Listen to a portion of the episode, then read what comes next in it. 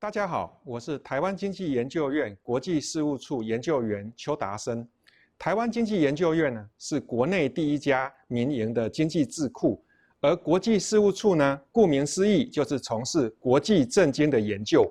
在四月号的台经月刊呢，国际处负责两个重要的专题，第一个是我国参与 APEC 的回顾与前瞻，第二个专题呢是西南向二点零的机会与挑战。一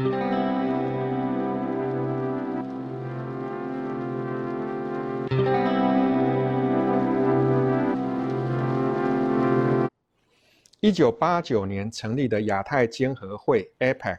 是亚太区域各国促进经贸、投资与合作最重要的官方论坛。我国自一九九一年加入 APEC 成为正式会员，今年已是我国入会第三十周年。三十年来，APEC 历经多次的风险与危机，例如一九九七至一九九八东亚金融风暴、二零零一数位经济泡沫、二零零八至二零零九全球金融海啸，乃至去去年二零二零年爆发的 COVID-19 疫情，所幸 APEC 都能及时发挥功能，有效协调区域多边立场。进而提出应用途径与对策。三十年来，区域经济形态出现重大演变，新兴科技的崛起推动商业营运与制造模式快速转型，而外部冲击则进一步加速政经结构与产业链的位移与演变。值此典范移转时期，整合区域资源，达成有效配置。以及极大化区域福利是 APEC 现阶段责无旁贷的任务。作为亚太供应链的关键成员，我国不仅以多面向的个别行动计划 （IAP） 推动台湾的经贸便捷化与自由化，同时在 APEC 场域更实践多项共同行动计划 （CAP），为区域创造更有利的能力建构环境。见往知来，本专题聚焦于三大面向：首先，检视历年重大演变；其次，分析目前关键议题；最后，前瞻未来发展途径，希冀有助于读者掌握亚太区域政经脉动的轮廓。本专题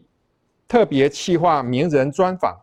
邀请到国内产官学界深具代表性，同时参与 APEC 事务多年的四位重量级意见领袖：前 APEC 研究中心执行长暨总统府资政吴荣义，前经济部长暨台湾经济研究院董事长王志刚，前 APEC 资深官员暨我国驻欧盟兼比利时大使董国游。与前 ABAC 代表暨益美食品董事长高世尚，他们将由各自不同的亲身经验与专业视角来检视台湾三十年来的参与历程，并分享策略建议选项。本专题借由议题分析、文献回顾以及深度访谈，期望能在台湾加入 APEC 三十年的关键时刻。以兼顾高度与深度的方式，呈现我国三十年来累积的经贸外交成果与贡献，进而勾勒出台湾在 APEC 场域更明朗的图像。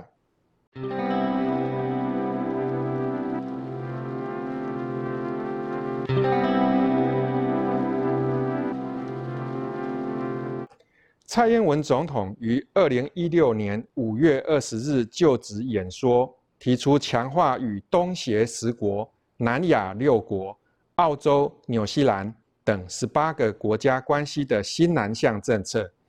二零一六年启动的新南向政策，期望从经贸合作、人才交流、资源共享、区域链接等四大领域着手，建立一个经济共同体，在发挥。以人为本的原则与精神后，新南向政策获得超乎预期的初步成效。为进一步在现有基础上发挥加成效果，台湾四大工商团体负责人于二零二零年八月正式建议政府启动西南向二点零计划。台湾西南向二点零计划聚焦于产业对接的角度，配合各国关键产业发展重点，来进行台湾产业的最适布局与产销调整。二零二零年，不仅是美中在达成第一阶段协议共识后，让二零一八至二零一九年贸易战告一段落或暂时停火的时机。也可能创造供应链重组后经济景气复苏的契机。然而，出现于中国而造成全球重大冲击的 COVID-19，却进一步加深区域政治与经济的动荡，导致国际间对中国的信任大幅下滑。危机与转机，一体两面。美中贸易战对台湾虽有不小冲击，但也凸显我国在全球供需架构下的关键地位。另一方面，国际间保护主义啊上扬，也强化我国因应远距商机的高科技产品竞争能力。因此，目前台湾国际经贸地位正提升至前所未有的新高点。若能掌握二零二一年全球景气的回温趋势，更是扩大深耕西南向政策，进而落实分散风险、南向布局以及互利互补的最佳时机。本专题除了提出疫情时期我国西南向二点零的对外政经策略之建议之外，并由基础建设为出发点，分享西南向政策的扩大与集中概念。再者，也解析西南向二点零政策对台湾经济之影响，以及数位经济复苏之国际合作。以上两个专题啊，欢迎读者批评指教。那也欢迎至以下连接观看更多的资讯。谢谢。